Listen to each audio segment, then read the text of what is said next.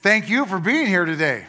If we're meeting for the first time, I'm Jared, and I get to unwrap our last of four gifts in this adventure series. We're going to be talking about love today. Let me tell you a story about Rich. Rich was recently standing in line at his favorite bakery. He had just ordered his coffee and his sandwich, was waiting to pay. He was behind an older woman who was putting in an order for some treats to take home. And as the counter help was helping assemble a group of scones and muffins and then brought the box over for her inspection, and she approved. They gave her the grand total, and she took out her checkbook to write a check. The counter staff informed her that unfortunately they didn't receive personal checks, but they would be happy to take her cards or cash. She rifled through her purse, discovered that she had inadvertently left her wallet home that had the cards and had the cash in them, and, and she was flustered and upset and said, I guess I just can't get them today, and walked away from the counter. Well, Rich, without even thinking about it, just kind of spontaneously blurted out, hey, I can cover that. Put it on my tab today. And she turned to him and she said, there really are nice people in the world, and you're one of them, but I couldn't let you do that. And he said, oh, trust me, he said, I have had so many strangers do nice things to me, it's about time for me to start paying it forward. And so he said, uh, I want to do it. And she insisted, and she said, well, well, if you do that, I want to repay you. And he insisted right back, and he said, no way. But if we ever meet here again at this bakery in the future, you can buy me a cup of coffee. And she agreed, and she left. The two women that were working the counter were quiet as Rich came up, and he was paying for the transaction. And finally, one of them said to him, that was a really nice thing to do. As her counter partner nodded in agreement. You are being watched. And Rich's story is a great example of spontaneous love that acts. And that's what we want to talk about today in this adventure of love. In fact, notice the big idea with me. Here it is. Love is doing what's best for others, no matter what it costs you. Love does. So do something. Love is doing. Now, I know that when most people talk about love, they're describing something that they're feeling, right? Or we talk about falling in love, as though love were something that happened to us and jumped on us that we really couldn't help. And you, we wait around for this love thing to happen to us, be totally beyond our control. But love is more than a feeling. In fact, fundamentally, love is a verb. It is doing what's best for another, regardless of what it costs us. So I want to talk with you today about three things that support this claim, why I believe that love is a verb. And let's just jump right into the first reason. Here it is. You can command action, not, would you say the word with me? Not feelings, yeah. God commands us to love with all our, some of you want to say it with me, heart, soul, mind, and strength. And the second command is to love our neighbor as ourself. And God even commands us to love our enemies of all people. Notice the very words of Jesus in Luke chapter six. He says, but to those of you who are listening, I say, I'll ask a question, how many of you are listening?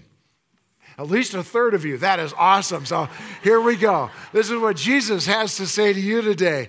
Love your enemies. And now he's going to make it operational.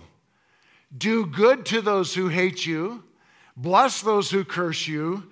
Pray for those who mistreat you. But love your enemies, do good to them, and lend to them without expecting to get anything back. And I want to tell you, I think that you should believe and act on every one of Jesus' words. But I would prefer to avoid most of what he just said myself. That is radical stuff that he's talking about. That is one hundred eighty degrees countercultural to our values and for most of us, our emotions as well. So I want you to notice the two words that follow the phrase uh, in, in the, the last verse there, love your enemies. How do we do that? We do good.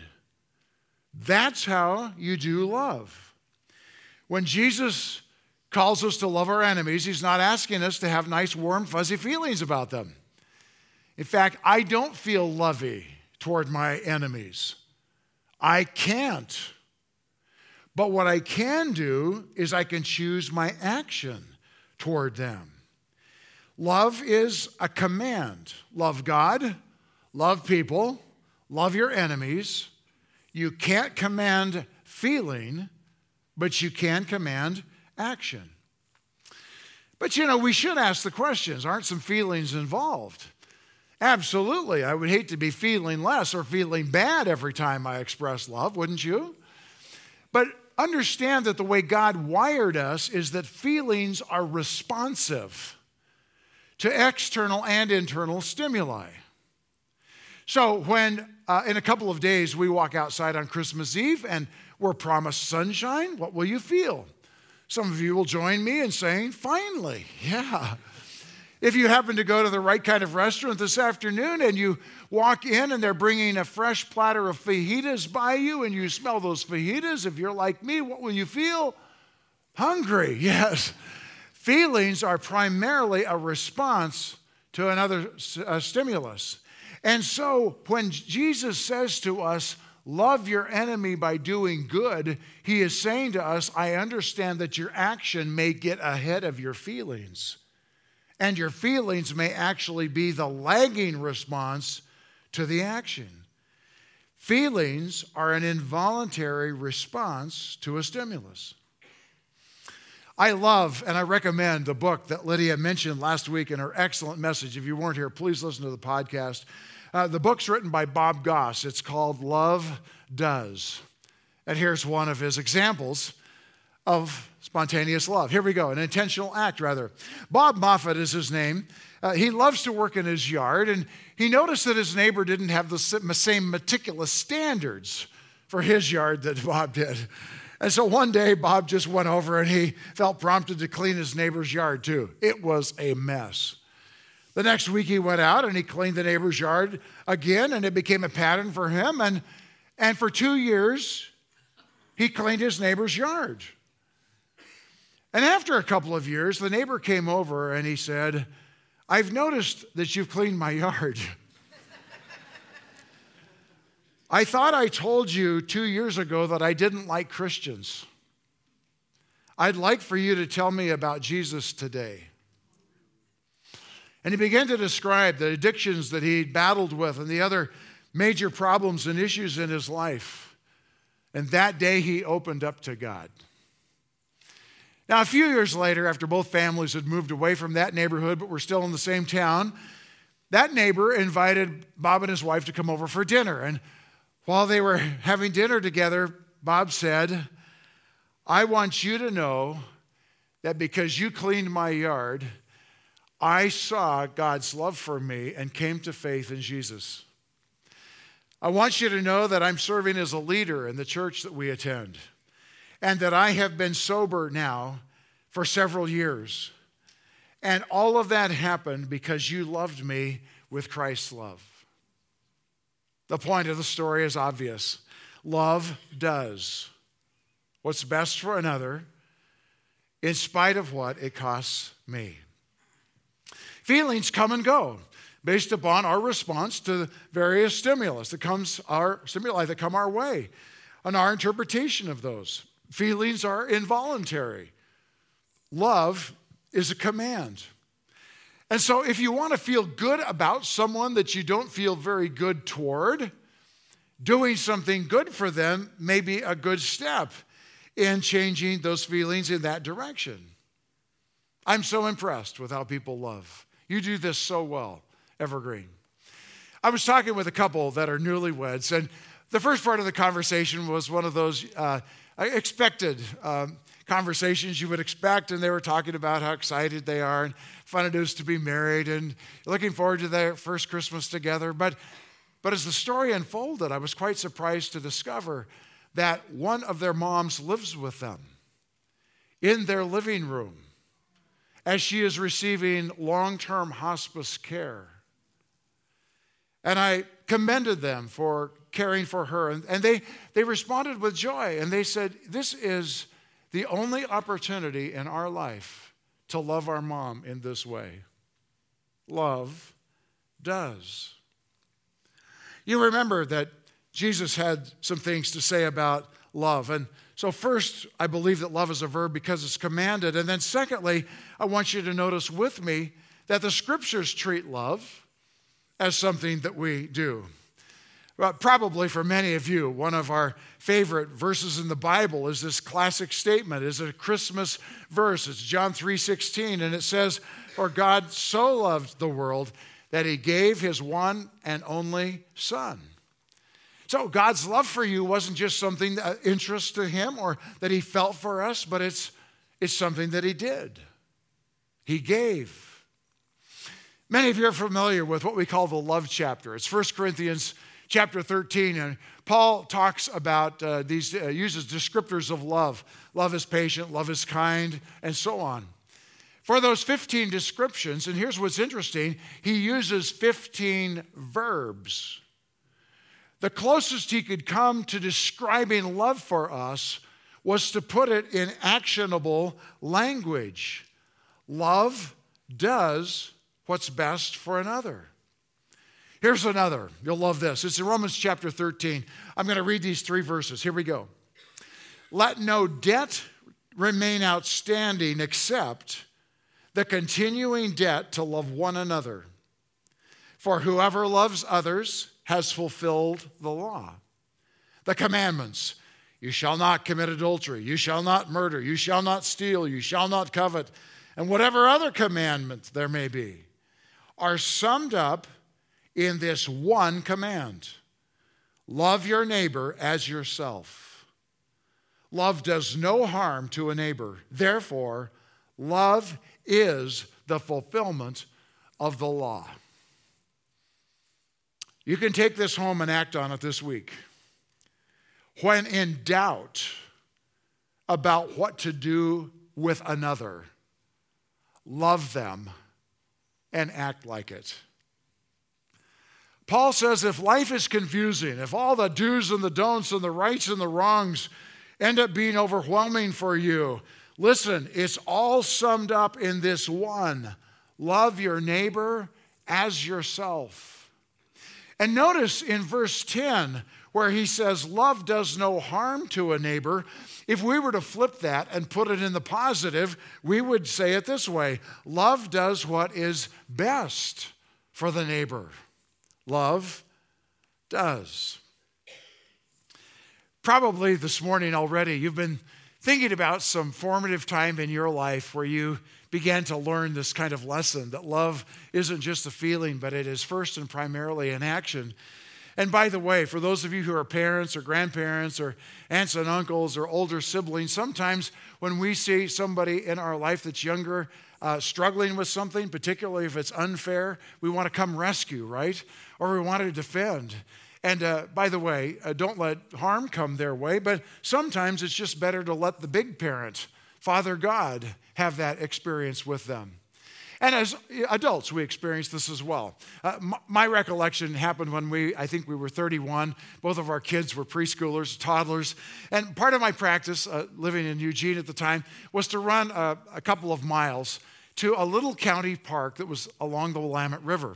Now, it was kind of a forgotten little lonely place. There was a, a gravel road going into it. There was about three parking places. There was a round open barrel for a garbage can, and there was a, a pit toilet.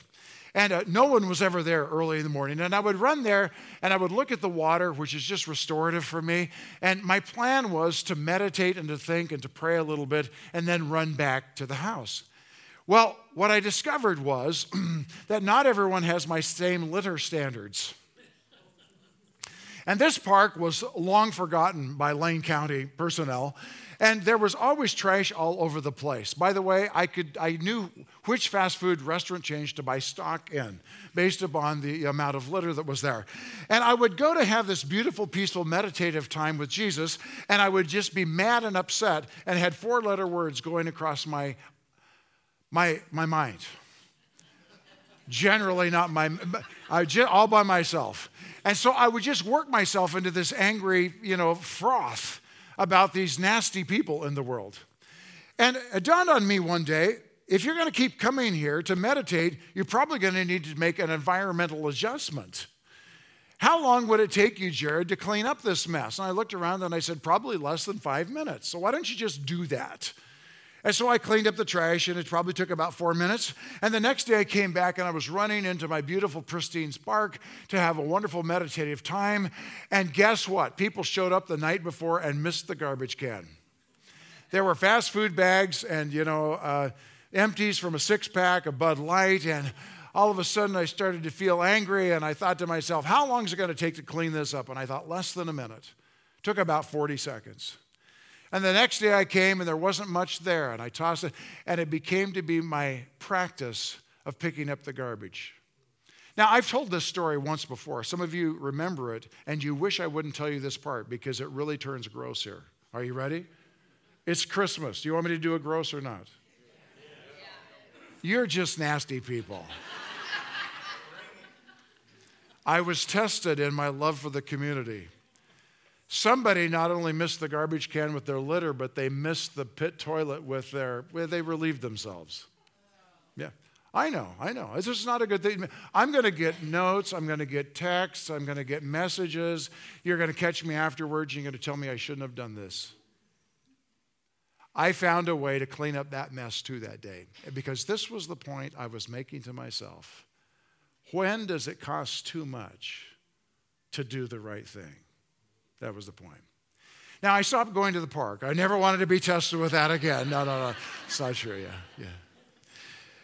Love ends up costing. Now, here's the point of the story. It's, it's this verse that we're about to come to, which is absolutely astounding, because you see, when I was testing my love for neighbors that I didn't know and enemies that I didn't know that were litter bugs, I thought I was doing that all by myself. I had no idea the impact that was happening. Notice Hebrews chapter uh, six. God is not unjust. He will not forget your work and the love you have shown him. Pause for a minute. Shown whom? Shown God. And what did, will he not forget? He'll not forget your work. He'll not forget your love that you felt. No, the love that you've shown. God will not forget the work you've done and the love you've shown him. How? As you have helped his people and continue to help them. Wow. This week, you're going to draft off of Marley and the band, as they so wonderfully and beautifully, as they always do, led us in songs of worship. Some of you are going to use uh, the art form of music and other art forms in expressing your worship and your adoration for God. Do that. Absolutely do that. I do that. But let me tell you that your worship to God, your love to God this week in terms of time is going to be far, far greater in acts of kindness toward other people than it is in using art forms to express worship to God. Do both, but notice what God will reward and won't forget. Your work and love shown to him as you help others who are in need. How do you show love for God? Help people. Those of you that are parents, what's the best way to demonstrate love for you? Yeah, care for your kids. God's the same way. Help his kids.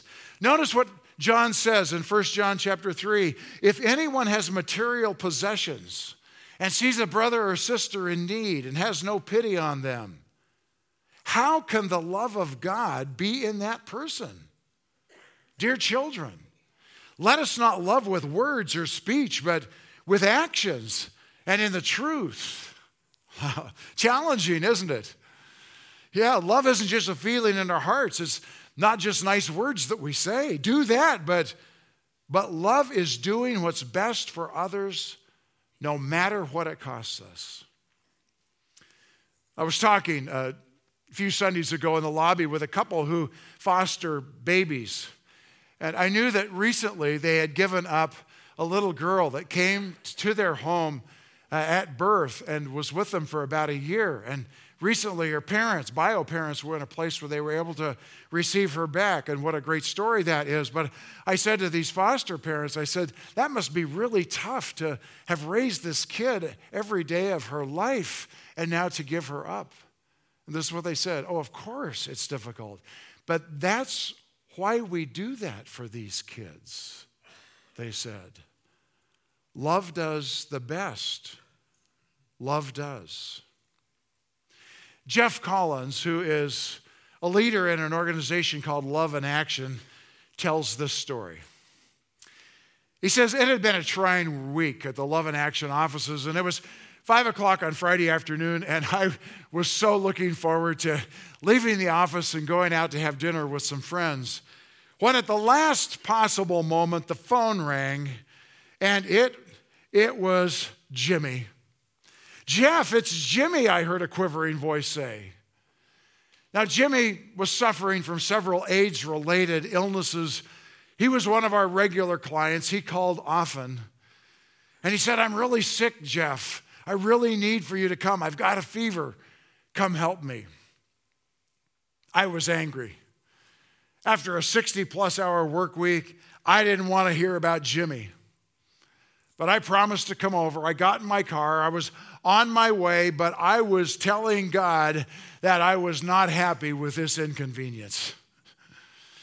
The moment I walked into the door, I immediately smelled the vomit.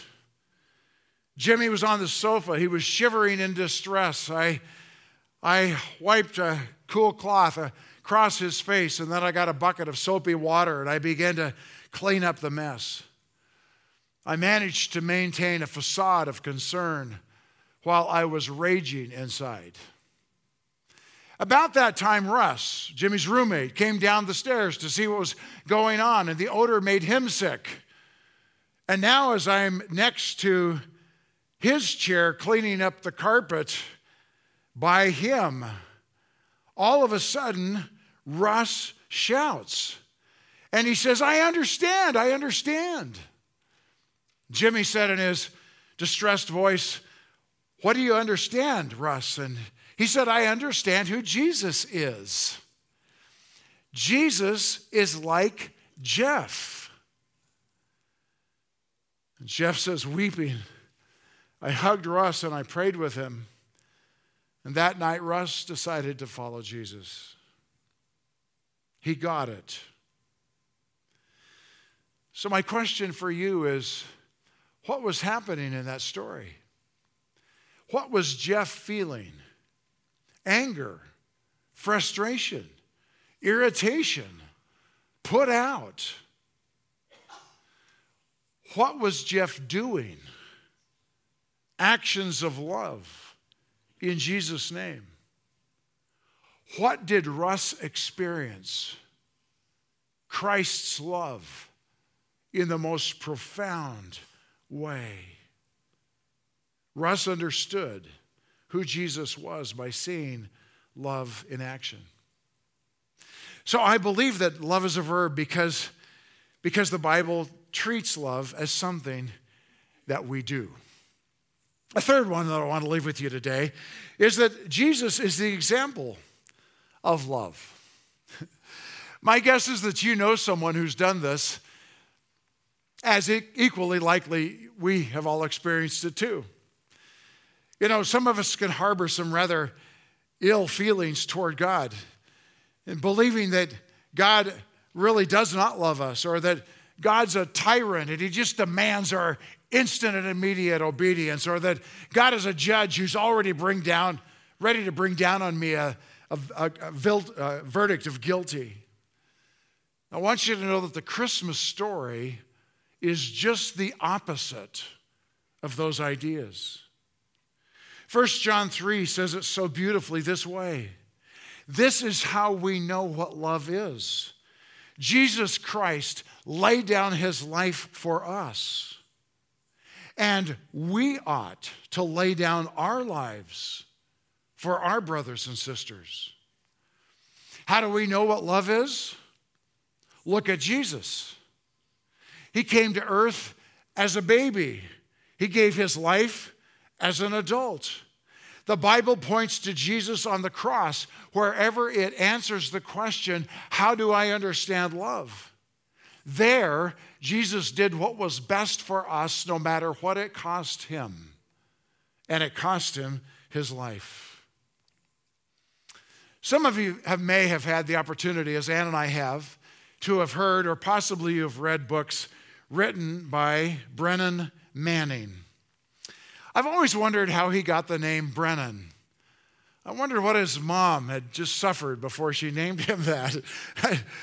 And here's the story that I found intriguing, and you might as well.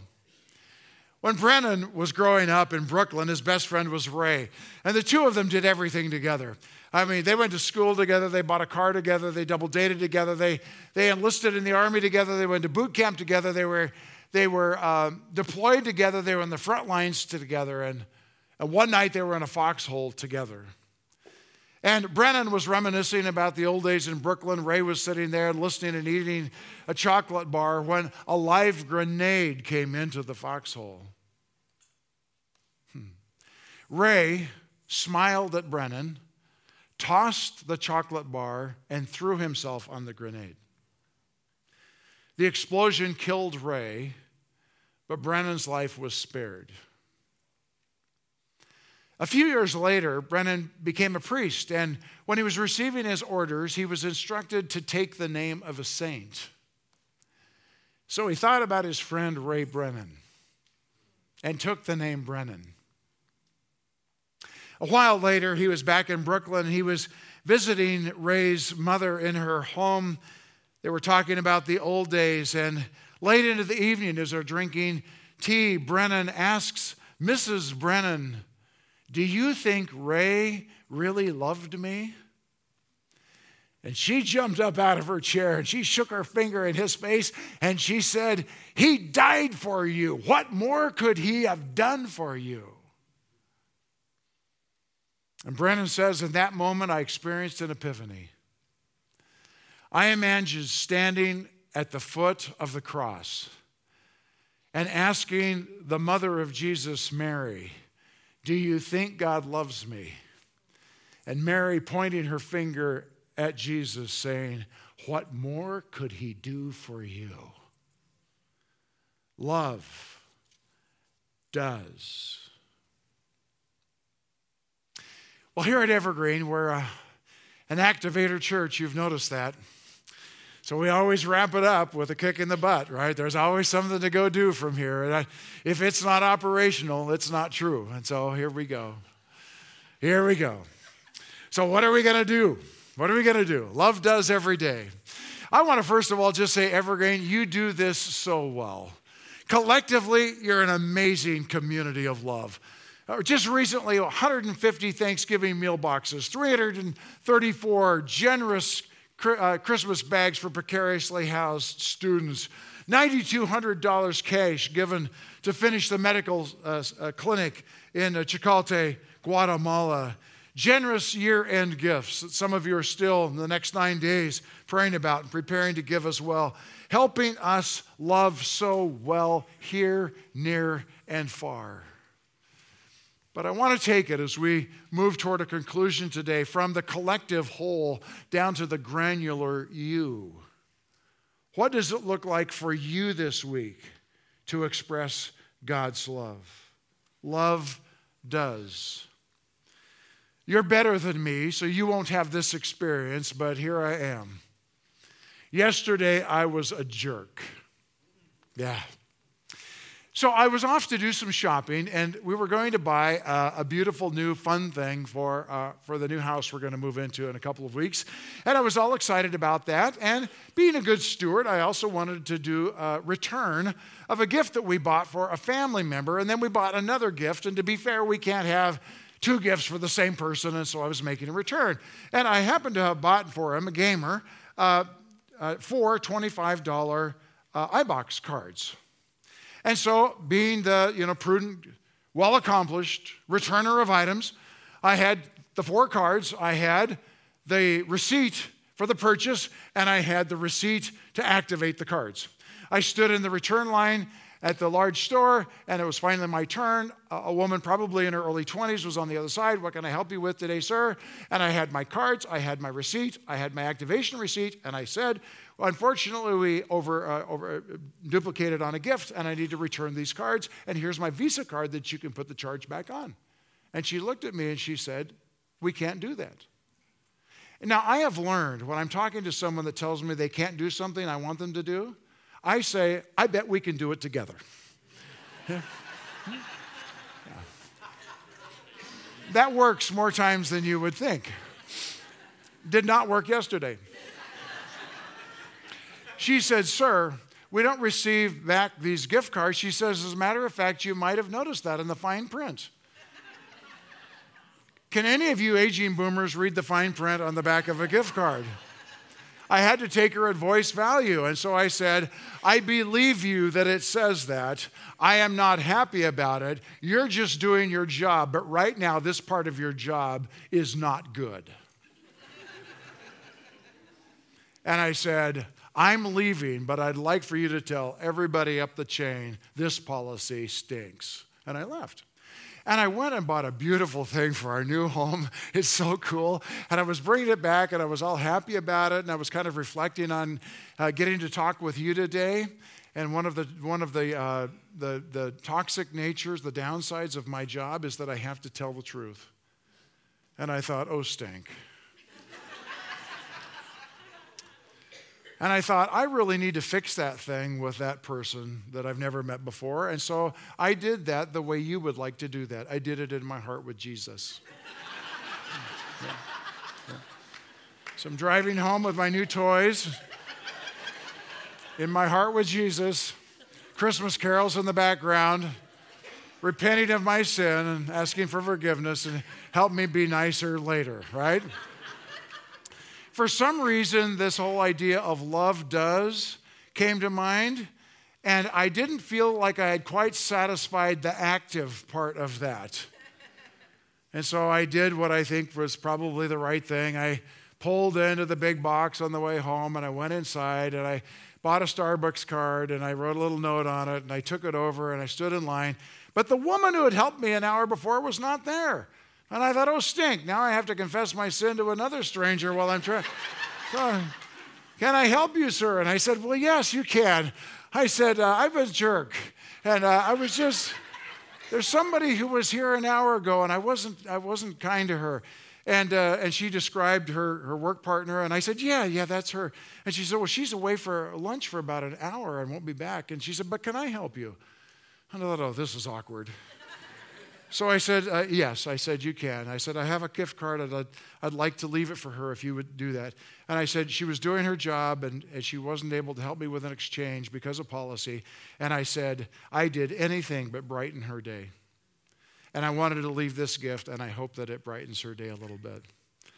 And the woman uh, took it, and she smiled, and she said, I'd be happy to do that. And she said, you brightened my day too. Hmm. Now, you're better humans than I am. You will not have that experience this week. But here's the point. You will not go wrong acting right toward others all week. There's a candle that each of you received on the way in today, and, and Ann mentioned the card. It's also on the app for the adventure that you'll be doing in lighting a candle. I encourage you to do that. And maybe at some point this week, you'll also light a candle, which will remind you that God's love for us really is the center of what Christmas is all about. Yesterday, the candle, the bright spot I was to bring to a young woman's life was the acknowledgement that I had failed to treat her well and to recognize that. I love this ancient prayer. It's known by different names, and there's different renditions for those of us who have worked the twelve steps. That's going to sound familiar. Probably there'll be a lilt to it that will be familiar to most. I've rewritten it in language that seems to be make the most sense for me. It says, Lord, make me an instrument of your love. Where there's hatred, let me show love. Where there's hurt, forgiveness. Where there's doubt, faith. Where there's despair, hope. Where there is darkness, light. Where there is sadness, joy. God, help me give comfort, empathy, and love. Would you pray that prayer with me as we read it out loud and boldly? Lord, make me an instrument of your love.